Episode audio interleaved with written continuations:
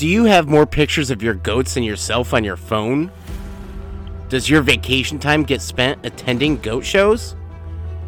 Can you have a conversation without bringing up dairy goats? Neither can we. So join us as we talk to the country's best breeders, judges, appraisers, and industry experts about all things dairy goats. We are John Kane and Danielle Caroli. Welcome to Ringside, an American Dairy Goat podcast. Are you busy preparing for kidding season? Take the stress out of meals by getting delicious Grey Goat BBQ sauces and seasonings to elevate any meal. These products make great gifts for Valentine's Day. Do you want to taste product made from goats in the same herd as the Grey Goat herself? Try out rich, creamy, and decadent goat milk fudge made from the girls at Utterly Wicked Farms. Get some sweets and treats for your sweetie at greygoatbbq.com. If you use the code RINGSIDE10, you'll get 10% off of your order today. So again, that's Ringside10 to receive 10% off at checkout. Thank you to the Grey Goat for sponsoring this episode of Ringside. This episode of Ringside is sponsored by Thistlemore Pottery. Are you looking for gifts for the winners or judges at your upcoming shows? Thistlemore Pottery would love to work with you to create pottery with your show's or farm's logo on it. They're happy to make your pottery ideas come to fruition. Keep in mind, the ceramic process can take some time, a minimum of six weeks for custom orders. So be sure to get your orders in today. Handmade mugs make your morning coffee taste that much better. Check out the Thistlemore Etsy store to purchase pottery in stock alongside goat milk soaps made from the milk of the Thistlemore dairy goats themselves. For free shipping, enter code RINGSIDE. Go to thistlemorepottery.com today. What's up, everyone, and welcome to Ringside. I'm John, and as always, I'm joined by the She Speaks for the Trees, Danielle Caroli. What does that even mean? Well, I feel like. Okay, I apologize to everybody that's listening. I jinxed winter. Yeah. And you spoke for the trees and called it out, and here we are. Yes, a hundred percent. The worst part is that I'm sitting with three or four inches of snow right now.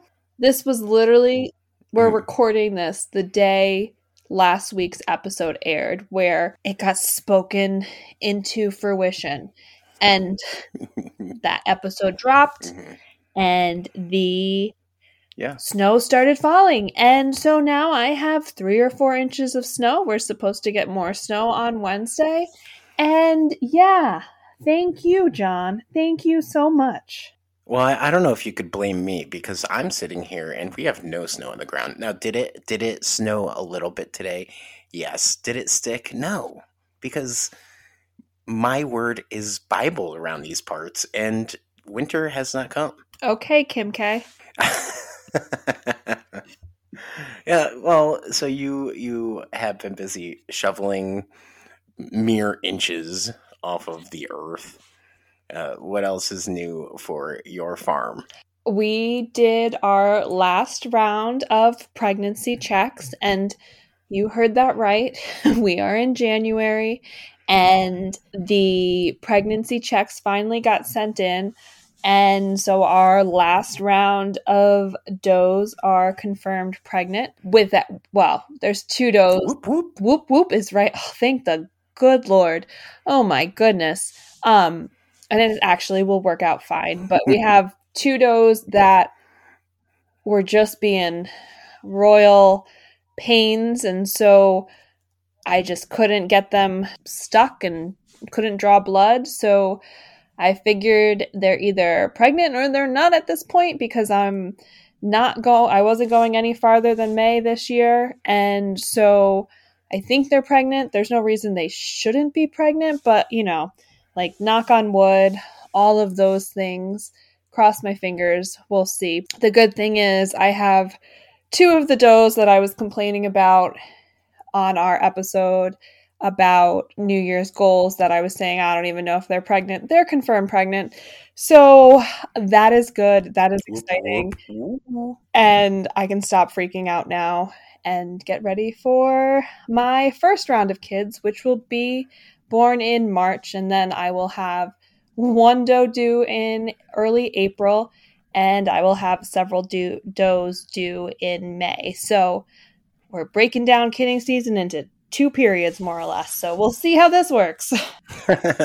you and I both. You and I both. It's funny. I literally just uh, on my farm page posted the final kidding schedule for my my goats, and I got to tell you, it's like one group. So there's there's Gem in late February, and then uh, I have five does uh, due until from March 7th to March 28th. And then my second group is one and her name happens to be Mary Mac, and she's due uh, May 15th. So that's, you know, I feel you on there. I have to tell you, though, a single doe by that time is going to be a walk in the park. She's going to have her babies. You're going to just be like, oh, piece of cake, add her to the mix, add the kids to the mix a single doe straggler is been there, done that. It's fun. You enjoy those kids a little bit more because it's a little less chaotic. So don't worry too hard about it. And leave poor Mary Mac alone. I can't fault her too much. Apparently, she just wanted my older buck, which is fine. It is what it is. Uh, in fact, it's funny. I'm looking at my schedule right now. I'm like, oh, I have to redo it once once again because I forgot to switch the buck she's bred to. no way. Great. Yeah, oh, I'm just looking at it right now. As I was saying it, I was like, "Oh crap, I didn't do that." But yeah, she wanted my older buck Foss and not the young stud Ozzy. It's fine. I'm not keeping any of those kids anyway. Most likely, probably not. Mm, we'll see. well, you know what they say about this podcast and speaking it into fruition. So mm, yes, but uh, Tierney listens and she's going to be like, Mm-mm-mm-mm. "No, no, no! You said you weren't keeping any May kids," which I really shouldn't because May kids are just the worst. No, I, I will disagree with you on that.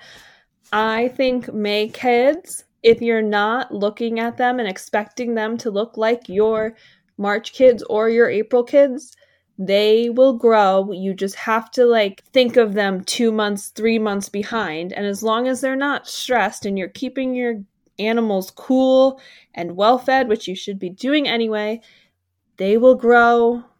Give them a year and they will look just like your other dry yearlings in that pen. Or, yeah, I mean, I wouldn't call them put make them. What's the threshold? What's what's the threshold for junior yearlings? What's the date for them usually? I usually just say May first is my junior yearling cutoff, but I think it may change a little bit depending on the date of the show. Yeah, but I usually just figure it's a May first kid, and then they become a junior yearling, or that's what I tell myself when I make junior yearling potential kids. That's the only potential that there could be for us to uh, keep a kid because those junior yearling kid classes are so small anyway. And let's face it, Mary Mac is in a, a nice doe. She looks nice. So nice, in fact, that somebody made me some custom coasters with Mary Mac's image on them. And I, I gotta say, I received your, your late Christmas present and it was lovely. Thank you so much. Oh, you're welcome. And it's not my fault. Literally, you have no idea what I went through to get those to you. Um, short of putting them on Santa's sleigh, it was insane between making sure that the address was correct to changing it to something else to changing it to something else to finally having to ship it to myself and then ship it to you. It was a no small feat. So, yes, it was a late Christmas present, but it was not intentionally late.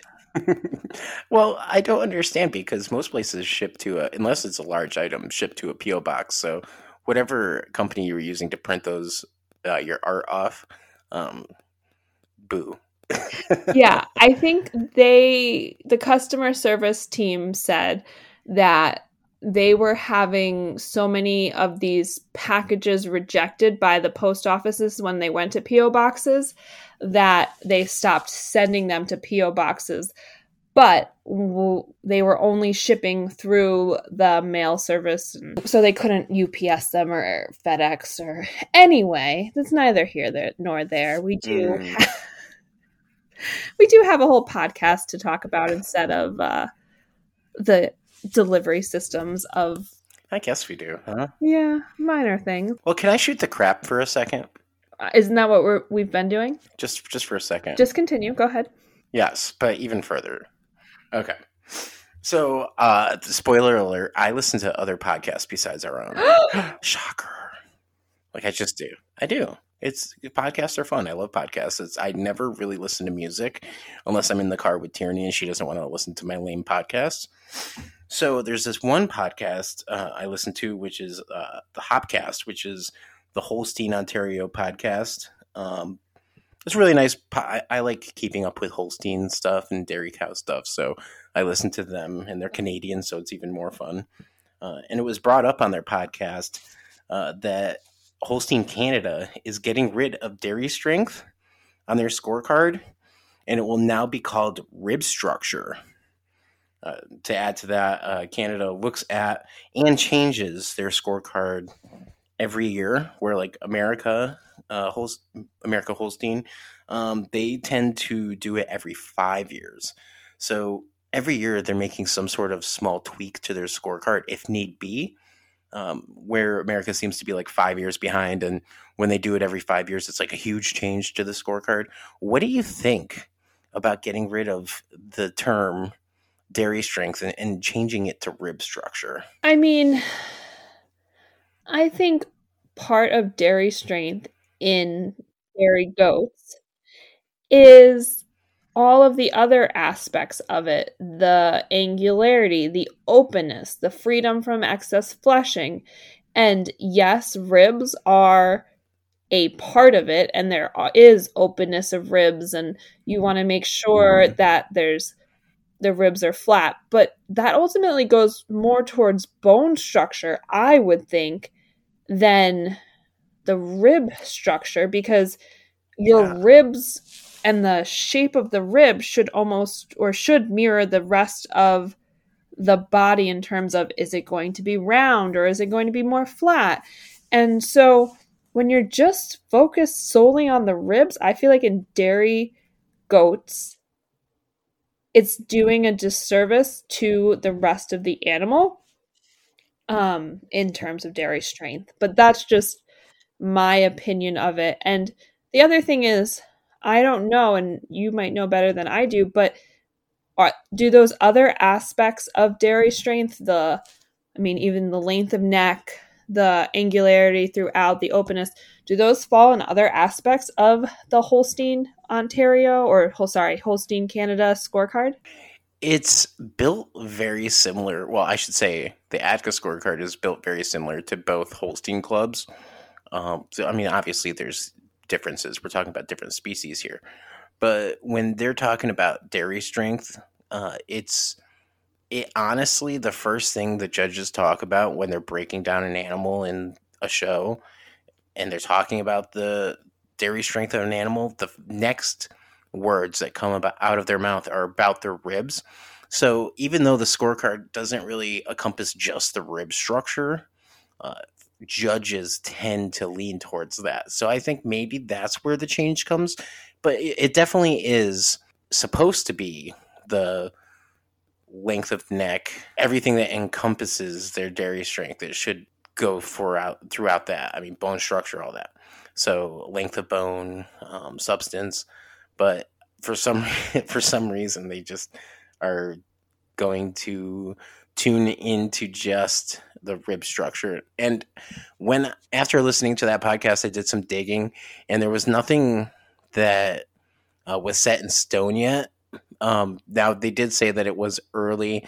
I believe that, excuse me, one of the guys uh, that is on the podcast, he is on the board for Holstein Ontario or Holstein Canada. So I think that maybe he kind of had some insider information for that. So there's nothing set in stone, but just them mentioning it, I was like, hmm, I don't know. Just turning it into just rib structure is kind of crazy. No, it is, and it'll be interesting to see what that looks like and what that affects going forward. And I know that there is a lot of similarities between the dairy cow scorecard and the dairy goat scorecard. But I do think that the dairy goat scorecard has been very much formulated for dairy goats and looking at things that cows just don't necessarily factor as much or putting weight on different aspects that again it's just the dairy cows are just not focused on quite as much because even though they are both milking animals there are differences. And so i do think it is you know some of it does correlate and some of it is very similar terms. But when you look at kind of the breakdown of the scorecard i think you start to see the differences. Maybe the emphasis on feet legs and pasterns on one versus the other or um, the lack of focus on parts of the mammary system for one versus the other I, I think there's similarities but there's differences because as we're building these scorecards and changing them and making sure the type is correct on that scorecard each individual species is looking towards their species and what is really mm-hmm. beneficial for the longevity yeah. of them. Perfectly said. Yeah, I just found it super interesting. It got my mind going, and it was well. No, no, no. I think it's interesting, and yeah, yeah. I, I was listening I to it while I was cleaning, uh, cleaning stands and at work and doing a bunch of other stuff at work, and it's just something to occupy my brain. But I was like, wow, this is this is really interesting. Um, we should probably get into some ad good news because we haven't really done ad good news in quite some time. The first thing that we want to talk about is we are airing this podcast on the 30th. So, Monday the 30th is when we are airing. This is the second to last day to sign up if you want to have your herd appraised. The application deadline is January 31st. So, if you were on the fence or you were procrastinating, this is now your reminder to no longer procrastinate. Submit that application, get it in, so that this way, with scheduling allowances, your herd will get appraised. Yes, yes, yes. And in other news from the executive committee, just so everybody's aware, I'm sure they've seen the post, but if you haven't, mail in registrations are caught up to November 10th transfers uh, January 10th, 2023. DNA orders are up to 115.23 and rush work is up to 118.23. So, uh, good job to everybody in the ADGA office for keeping it going. And with that, I also just want to notate here I am super frustrated, just like everybody else. I wish NG was working better, and I wish that my Guernseys had some paperwork that wasn't just a stamp duplicate. I wish that many other things were possible through NG right now. I gotta tell you guys, I see the frustration on all the district pages. Totally understandable.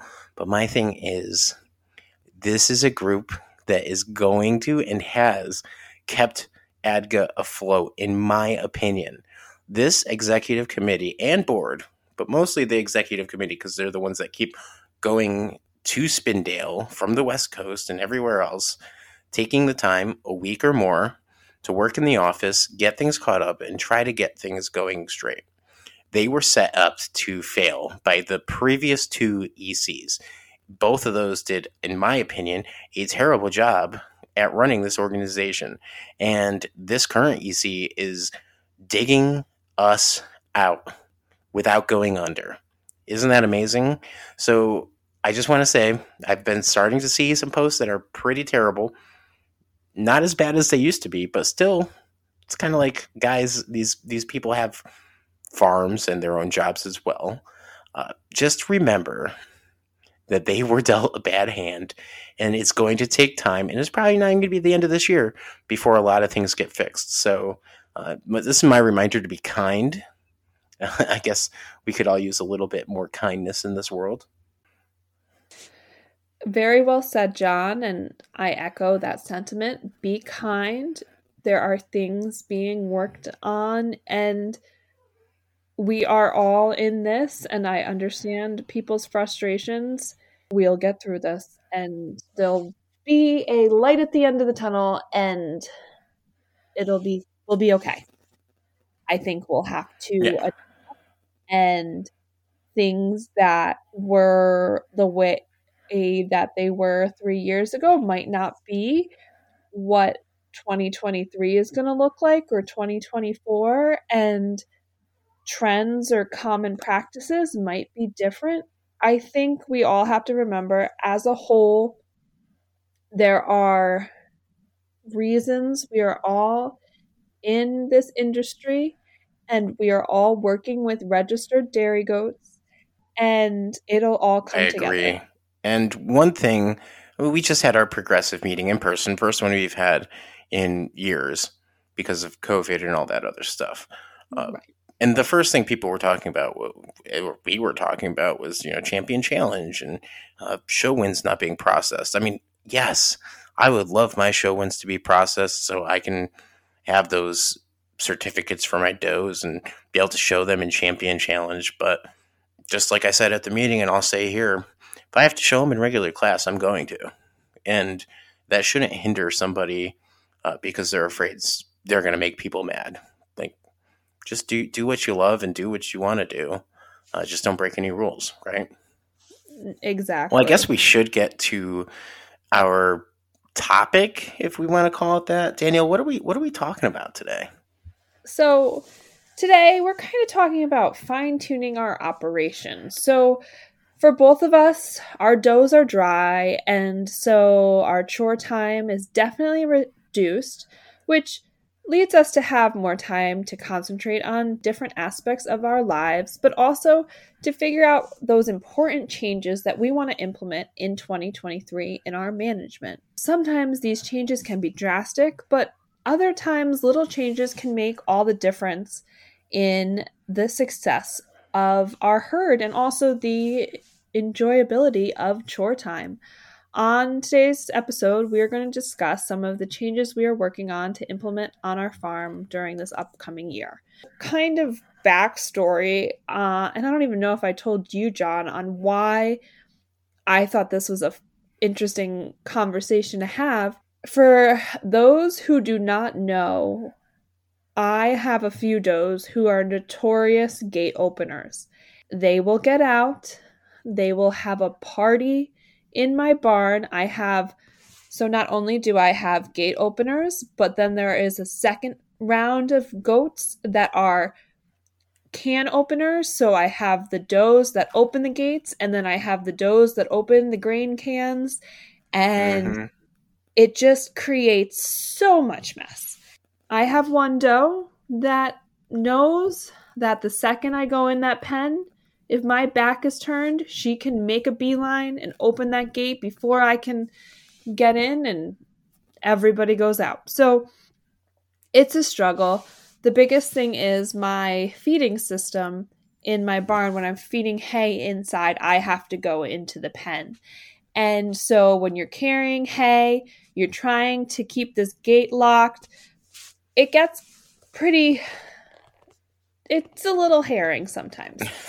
and we had a system that worked really well to keep her in, more or less. So we would make sure we knew whenever we were done in that pen, we had to latch the gate. The thing about it was that it was a real pain to latch the gate when we were going in and we had something in our hand and needed to latch it because we had to go around and rehook the ultimately what we have right now is a chain with one of those uh i think it's an and now what would it be like an s clip or the two i'm blanking on what it would be but- Carabiner? no it's not a carabiner it has two clips on it Oh, so it's yeah, it's like an S clip. yeah. Yeah. And so basically, we would have the one end attached to a ring that we had in the wood of the pen, and then we'd unhook the one side, let it go, go in, and try and then rehook it again. So we failed multiple times to get it done. We thought we could sneak in, put the food in before she got there. Didn't work. Bunch of goats would get out. We've been playing with these latches for years, trying to figure out a system that works.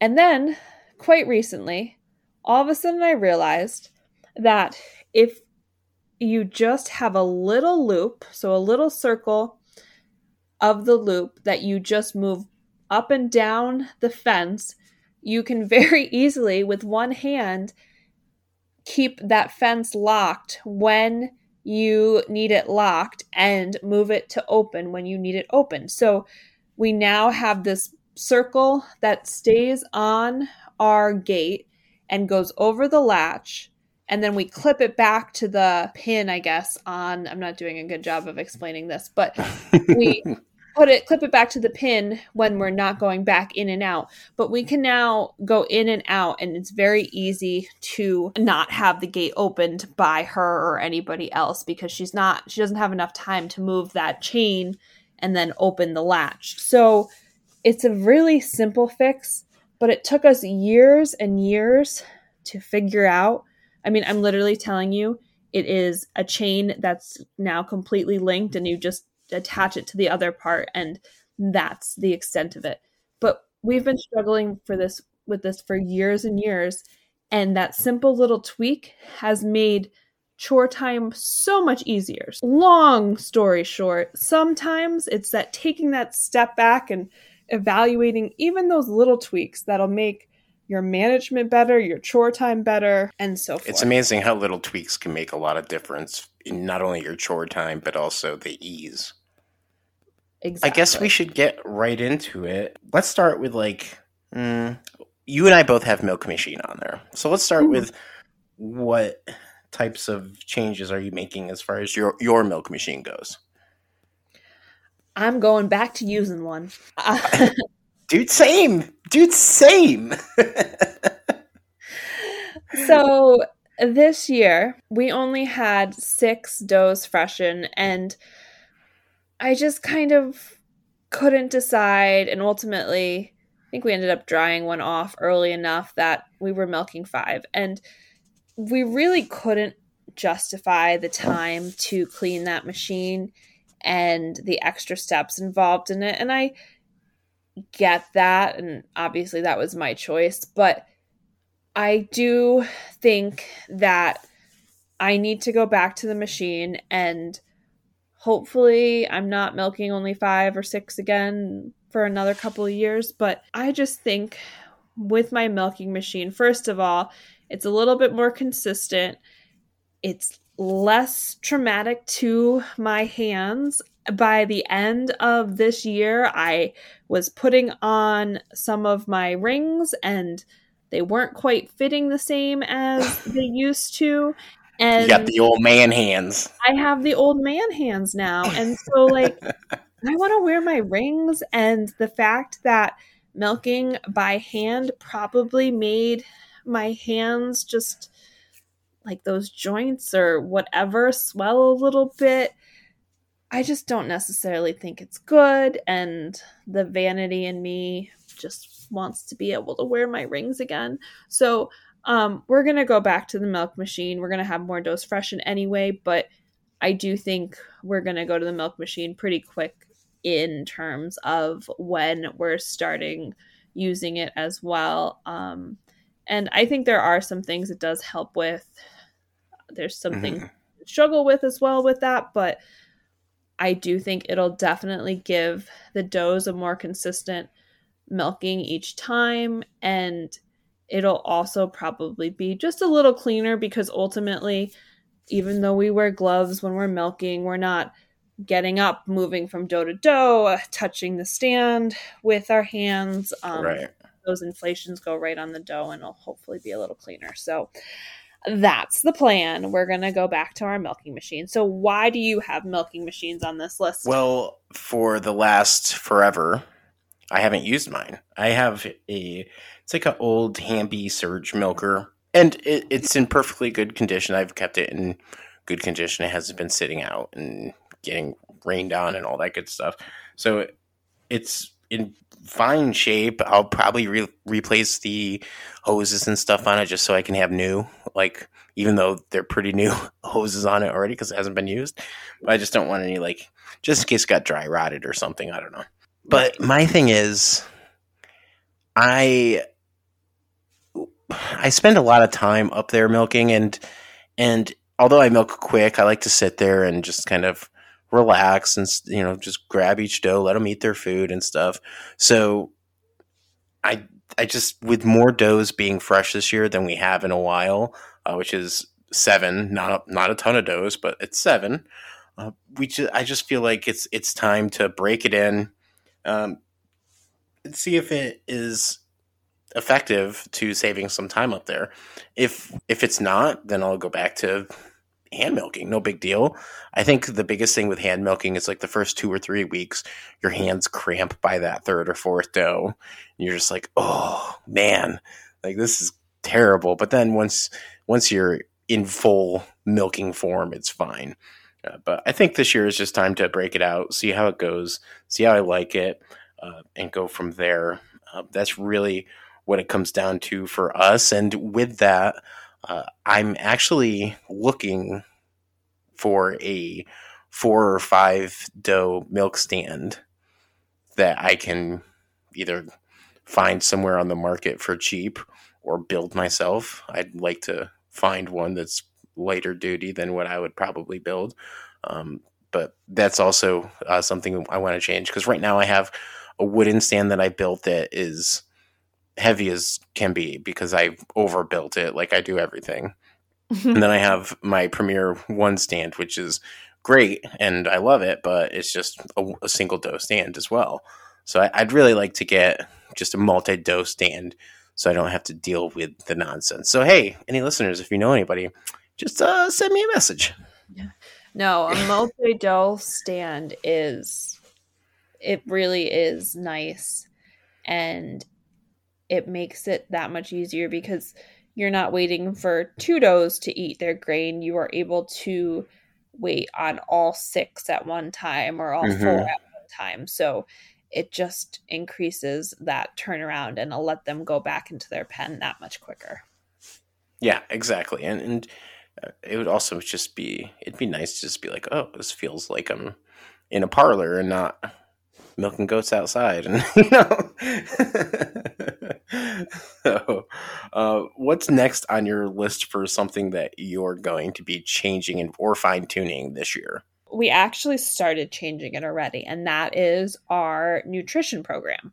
I earlier this fall i had my grain company nutritionist representative come to my barn and they actually did hay samples and tests on my hay because one of my biggest concerns or two of my biggest concerns was am I feeding too much when they're in milk and not necessarily am I feeding too much grain but I feed grain. I give them a little alfalfa pellets. I give them a little bit of sunflower seeds.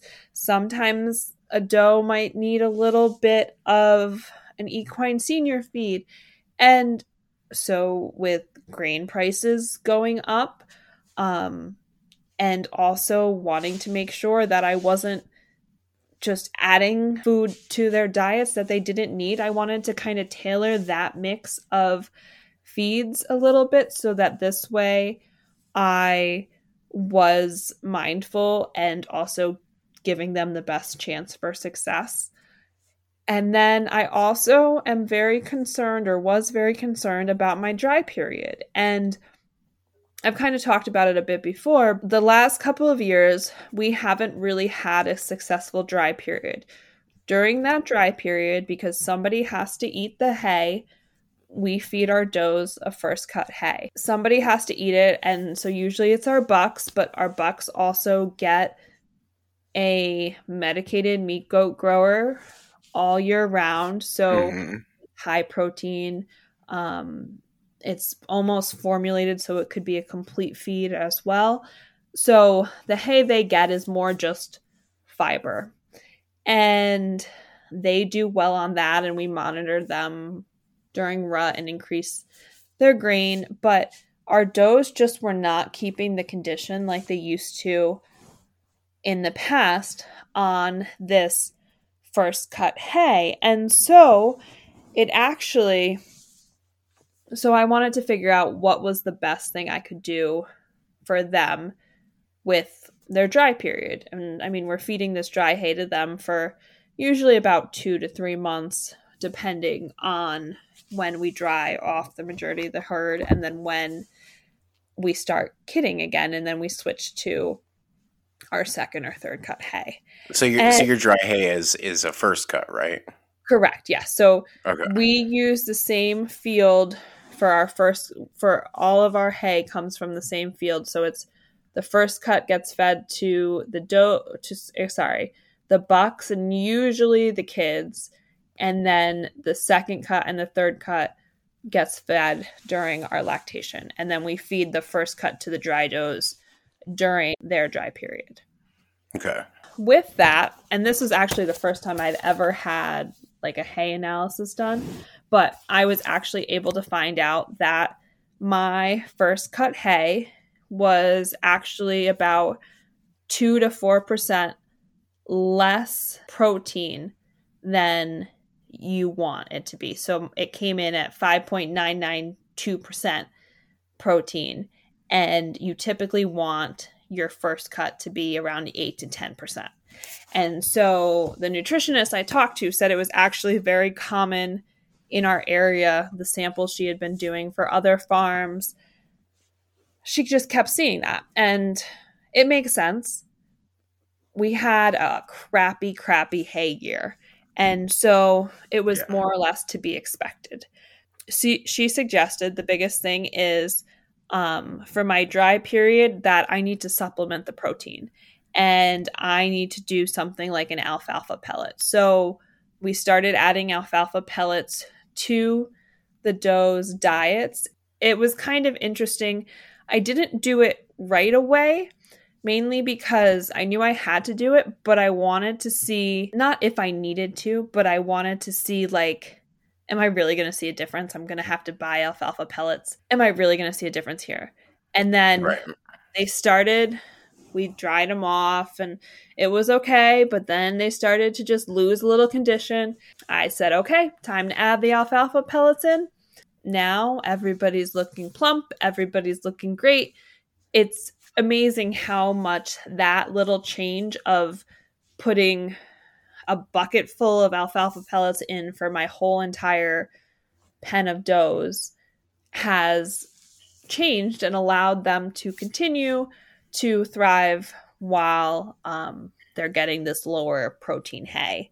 So that was the big kind of takeaway, one of the big takeaways. But then we also looked at our milking mix and we're going to adjust that when the kidding time comes because I was feeding too much sunflower seed. And so we're going to cut that back. We're probably going to even add some cracked corn to the mix and see how that goes to give them a really nice balanced diet. So I will say kind of the plug because this is something I had never done before, but I think it is usually readily available with your with the people you buy your grain from. You can definitely ask if they'll be willing to kind of help you find, you know, do a hay sample and figure out what your hay is going to look like and help you balance that diet. They're usually for them, especially with the bigger companies, they usually have a nutritionist on hand that'll at least point you in the right direction. Mhm. Really valuable resource. I'll be interested to see what kind of mix they make up for you because I've been thinking about changing up my feed uh, mix, and I just get uh, you know the bag stuff. You know, just I don't have a mill around me that is willing to work uh, with us because we don't buy a ton ton of grain. But at the same time, I'm like, man, my feed mixture really worked well last year uh, between the beet, the shredded beet pulp, and the grain, and really just making sure they had the minerals they needed and all that stuff. Uh, so I we'll see how this year goes in the beginning, and if I feel like I need to make adjustments, I might be picking your brain about that. That's very interesting stuff. Just to clarify though, I'm not going away from the bagged feed. It's the supplements to the bagged feed. Right, right, right, right. Yeah, So I'm gonna my base is that bagged feed, and then I'm gonna be mixing in a little of this, putting in a little of that, you know, adding this, Mhm. um, and just changing the recipe a bit of what they're getting. So, um, yeah, the yeah. base It's just like buying coffee pods uh, from the store, and then you're adding your own whipped cream and cinnamon twist to it, and maybe some cream and sugar. You're finding that balance that works well be- best for you. Yes. Yeah. Did that work really well? Am I a genius? No, but I just felt like you should just have it. So, yeah. Well, I thought that was pretty smart. Well, I guess we'll get up to my next change for this year. Yes. Uh, the big one, this is a bigger one for us, uh, is our kidding pen setup. Uh, or not really, not really the kidding pen, the kids' pen. So after they're born, what we've done in the past is we have a fairly large uh, basement that's kind of like a garage. Uh, so some people keep their kids in a garage, we keep ours in the basement like little trolls. So, so uh, we've we've been keeping them in there. I lay down a tarp, uh, and then you know they're bedding, and then they have the fence around them, all that good stuff. The I just the last year it was super wet, so I kept them in there um, probably a week longer than I really wanted to. but with that, it's just they. There was a couple times they got sick, and it's like, oh, this dampness probably isn't great for them. Is this is this is a basement? Uh, right. So this year, what I'm going to do is I'm going to have them in the basement for probably a week, uh, a week and a half at most, and then they're going to be moved outside into calf hutches. And there's going to be a fence with hot wire around it, so no uh, things that go bump in the night can get to them. And then I'll have a makeshift door that I can lock uh, for that calf hutch at night. Um, and then if it gets cold, they we can use our Premier One super safe uh, heat lamp, and they should be fine. So that's the game plan this year. Uh, it's a big change for us. Like the biggest thing that comes to my brain is, oh man, I really hope something doesn't get in there and, and kill them. But we should be fine. so as long as that that fence is hitting hot, I don't think anything will try.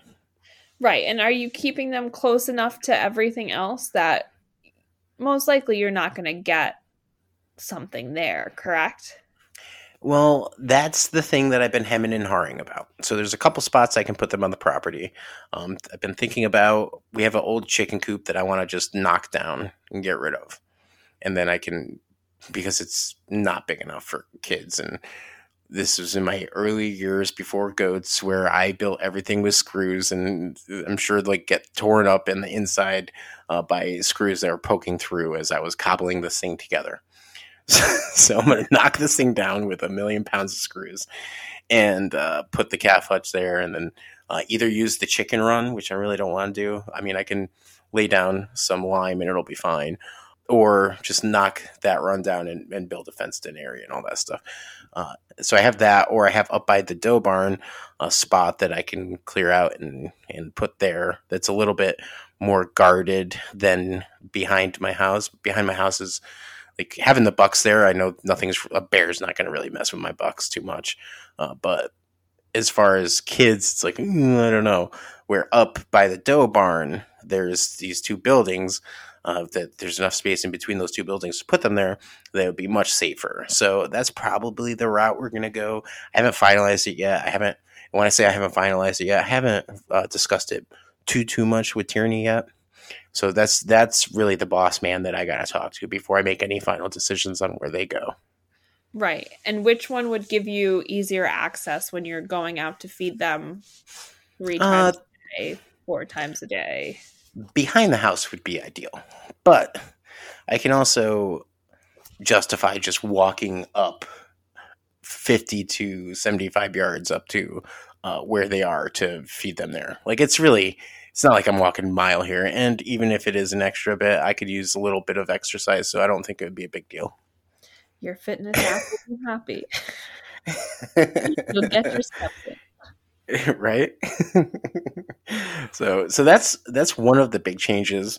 Uh, and i'm looking at this list and i'm like boy Danielle only has a couple where i'm like crushing it over here. Do you have any more before i just continue on with what i got going on? Jump in go next and let me think because i feel like i had another one that just didn't make the list but go okay. with your next one and then sure. we'll so last year i didn't graze out my does a ton. In fact, I don't. I'm not even sure if they went out once on pasture. There was a couple reasons. It was a super wet year, and I didn't want them to impact the areas so much that I wasn't getting regrowth on what was there. Mm-hmm. Uh, and then also with that, uh, when it's usually wet, what comes with wet? Slugs. What do we happen to have here? Deer. So then you worry about the slugs dealing with the meningitis uh, that they can catch from deer, uh, Mhm. pass on to the goats, and I just didn't want to deal with that. So they didn't graze too much. They were on dry lot, which is where they are all winter, and they did fine. Were they the happiest? Mm, probably not. They probably wanted to uh, forage like they have in the past. Uh, and another reason that we didn't rotate as much is because one of the main areas that we used to use on our property, uh, which is like between our house and a, a wooded lot on the property, um, we've made some changes with uh, a couple of our like roundabouts on our property, uh, parking spots for like say the RV, uh, where the drainage for when it did rain uh, just made where they used to go uh, a swamp. Basically, like there's a lot of standing water, um, so it's always wet. So I obviously goats are allergic to water, A so I didn't put them in there. Yeah, right. like they just they wouldn't have loved it at all. They would have been mad all day. Uh, plus, water and electricity probably not great. Eh, So, yeah, yeah, yeah. So uh, we didn't put them in that favorite spot.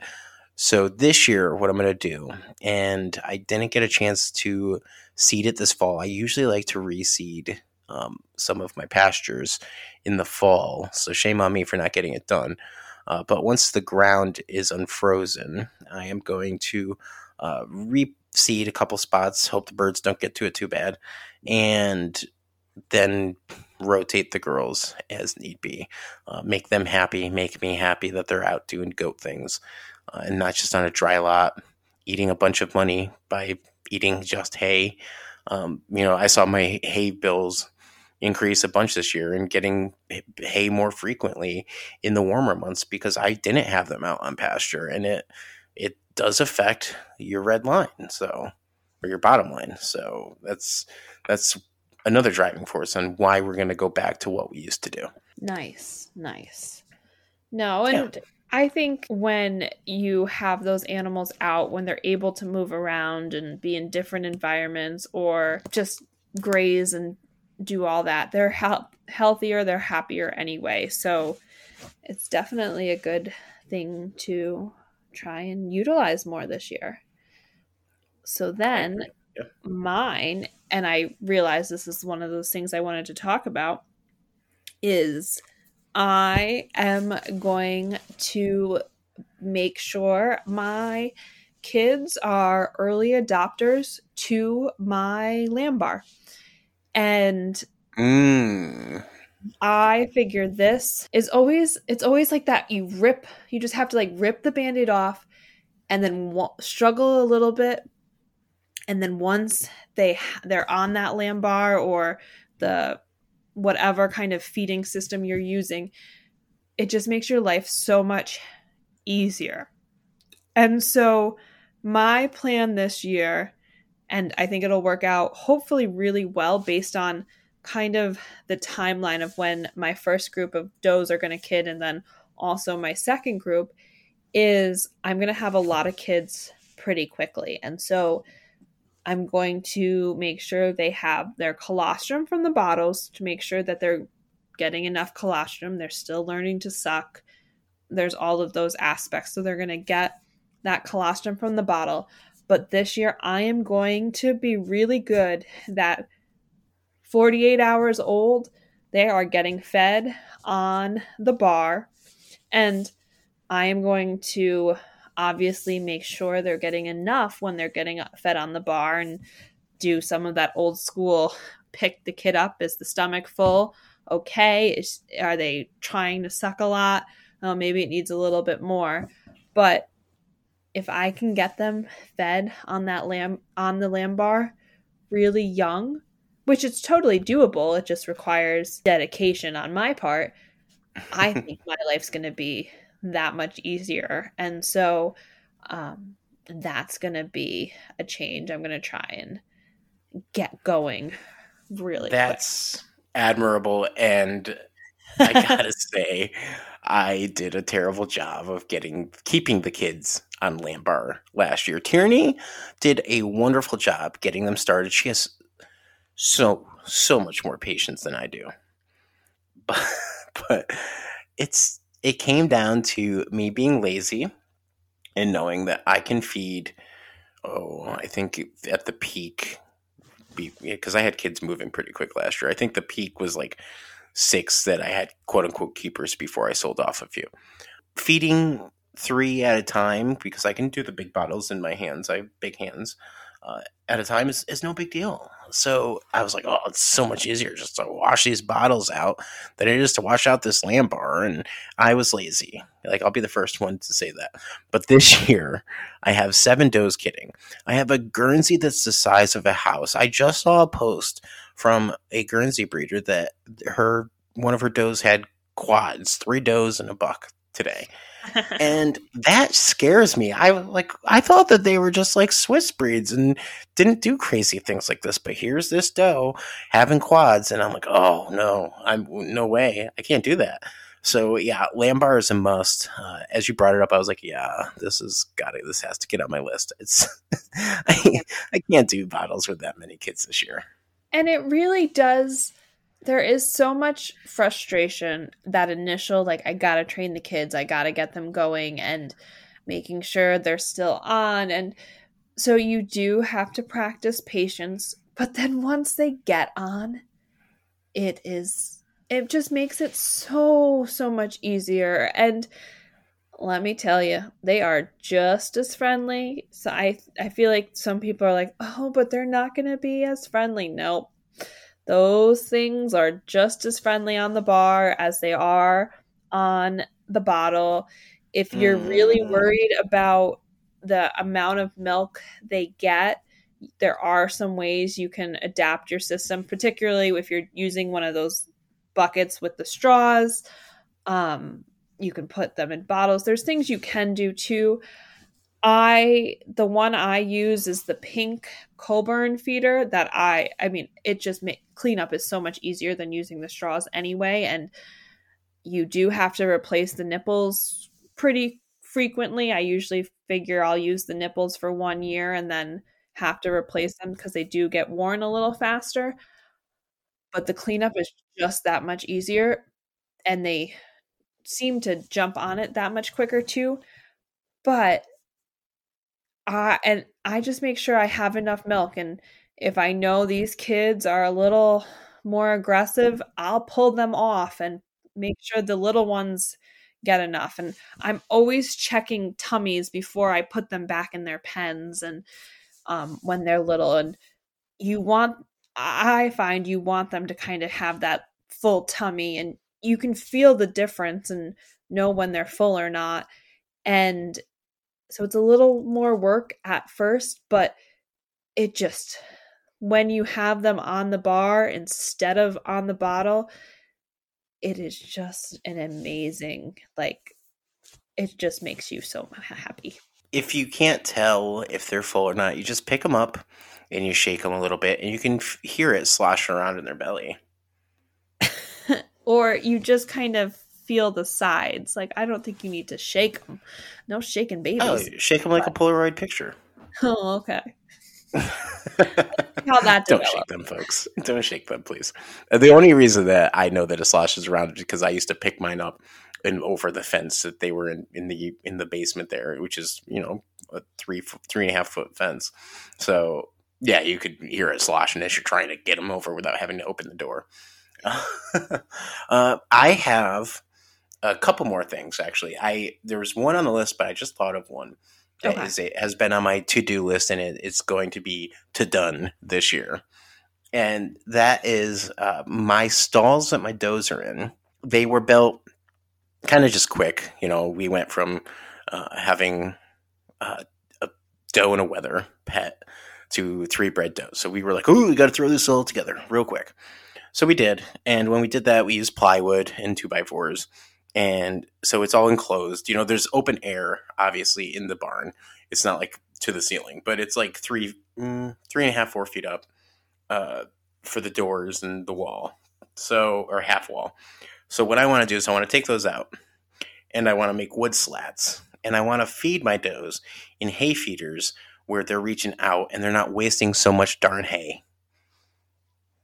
So that's that's the big project for me this year. That is also that was my big one as well. So we're going to be doing a few changes in terms of my setup, but I have a great hay feeder that does cut down on hay waste because the uh, the slabs are slanted, so and they're they're elevated when they're eating, but the problem is that it's on the wall of my pen and you can't clean the far it out. wall. It's on the far wall. So I have to go into the pen when I'm throwing hay inside. And, And it's a pain. It's a pain, right? Every time you got to go in, you got to fight the does that's trying to steal hay from you. It's a pain. yeah, you got to make sure the gate's latched. You know, Yeah. yeah, it's a full circle. We just came full circle. exactly. Look at us. Podcast done. No, kidding. Um, so we're doing a few changes. Uh, and with that, I am going to move my hay feeder so that this way I can feed from the outside. So I will not have to go in the pen to feed. But the other thing is because this hay feeder is great and it keeps the hay out of the doe pen, but there's still excess hay left over. They get a little picky. They don't want to eat all of it. It builds up a little bit.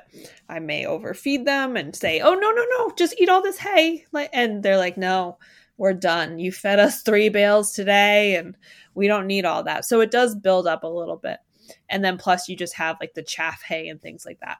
So I don't really have a good cleaning system besides using like jumping into the feeder with the shovel and it just it's not easy. I mean, thank goodness the shovel fits in it, but it's not clean up. Jumping not- in there, you jump in there. I'd get stuck in mine. First of all, mine are on the wall, but I, so they'd break. But I'd also get stuck in mine and be calling for help. Yeah, no, I sometimes jump in. Sometimes I like if it's not too bad, I can shovel from the side, but um, it's usually easier when you jump in.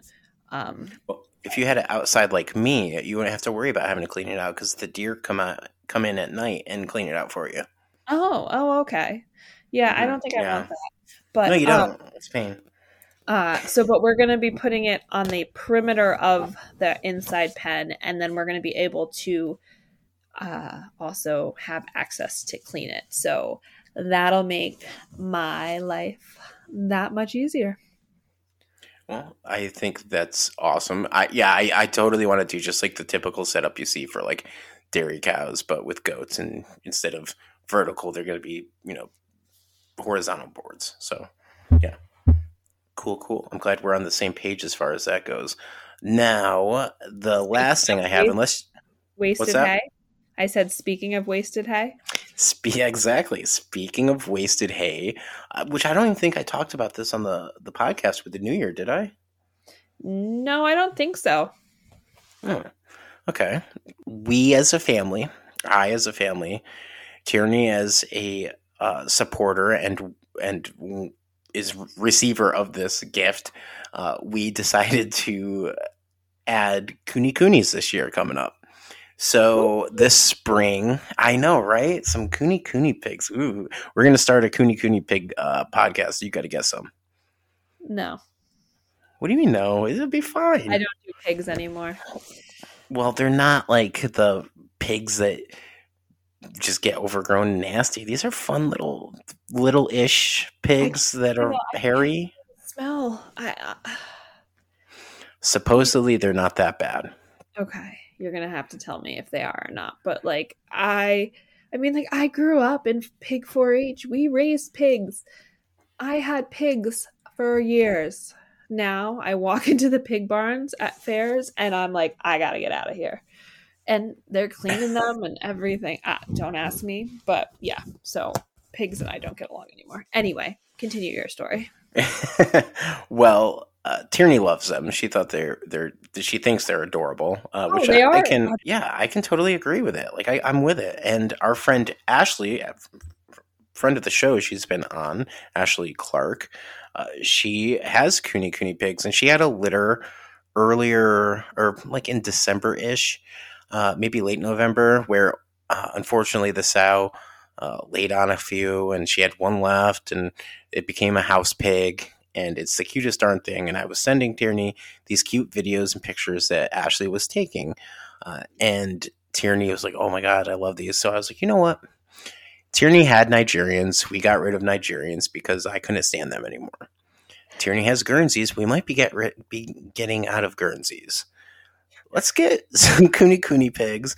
Uh, we'll get two females, and they can help with wasted hay, and they can be cute and pretty, and we won't have to worry about having to eat them. Uh, and if she likes them, which she probably will, we'll get a boar and we'll start breeding them, and then we'll start processing our processing our own uh, pigs and selling pigs, and we'll see how it goes. So yeah, we've got Kune Kunes coming up this year. That is a new uh, change to the whole system. Well, and the, besides the wasted hay and kind of cleaning the pens and or at least turning the pens over and kind of rooting through them, pigs are also a great disposal system for milk. Right, exactly. And the nice thing about the Kune Kune pigs and why we went to them, besides the fact that they look like Ewoks from from you know Star Wars, uh, and that's probably the only reason. Let's be honest. But let's pretend. You have other reasons? Are they? Well, they have they have low impact uh, to the areas they're in. Uh, obviously, if it's a smaller area, pig's going to turn it up no matter what breed it is. Like they're going to get bored. They're going to want to dig. Uh, but if you can move them around, say rotationally, then it's less of an impact, and it's good for everybody involved. So uh, that's our plan. Uh, we're going to see how they do uh, with the goats during the day. Uh, we're going to st- start with the adult goats. I don't know. Maybe I'll, I'll throw in like a Judas lamb in there for a sacrifice, or just in case they start cutting them up or something. I don't know. But we'll we'll see how they do, uh, and if they do well, then during the day they can be with them, and then at night they can go into their own calf hutch as well. Nice, nice. I mean, you could also do the rotational grazing where you put them in after the does so that this right. way they yeah. clean up if they're because pigs and goats don't necessarily share the same parasites and so they can go in after the does and kind of refresh that land and do a real rotational grazing system with multiple species. Right. And with with the goats, when we put them out, we have a smaller hay feeder made out of metal that has been sitting for all year because they haven't been out on pasture. But we can, you know, we feed them supplemental hay as well. So we'll give like a couple flakes out there during the day, um, while they're just in case somebody needs it. They're not filling up on whatever. Um, mm-hmm. So then the pigs can come up and, and clean that up as well. So it's a win win, really.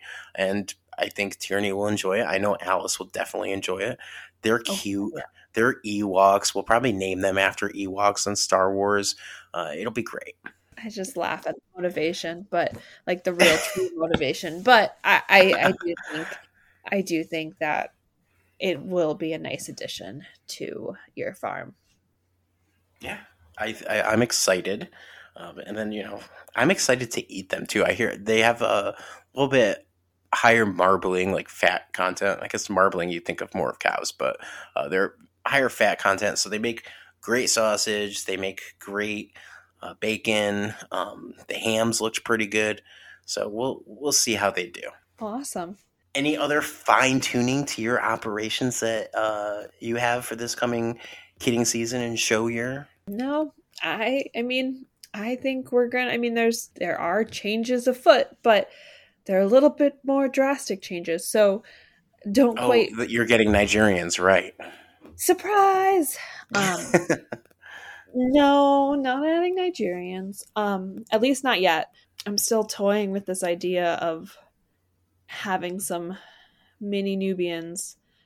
Um, but I just I, I like the idea of having an easy market for kids from younger does that might not necessarily have the buyer wait list because they're not proven yet.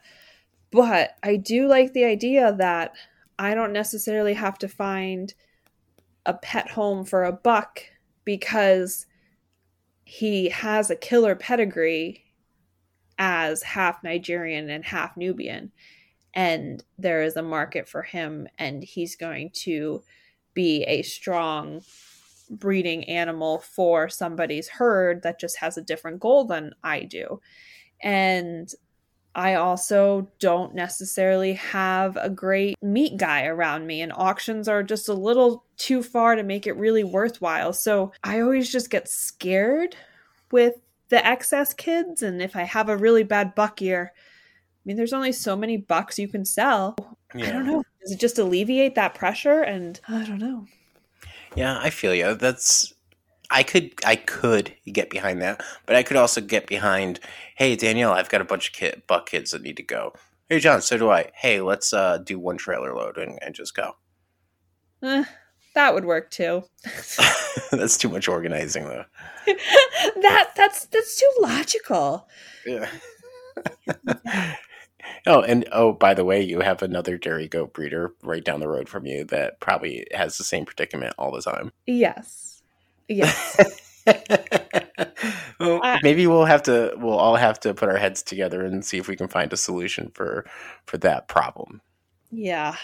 I mean, I and like I am tempted to like raise them out, but I just don't know what that entails either. And we also really don't have a good butcher that would do them around us either. And so, you know, what to do with the extra bucks. It just bane of my or fears for kidding season 2023. Well, folks, if you have any ideas on what to do with extra bucks and routes to take, go ahead and comment on the post for this episode and comment any changes that you might be making to your season this year to make things a little bit easier.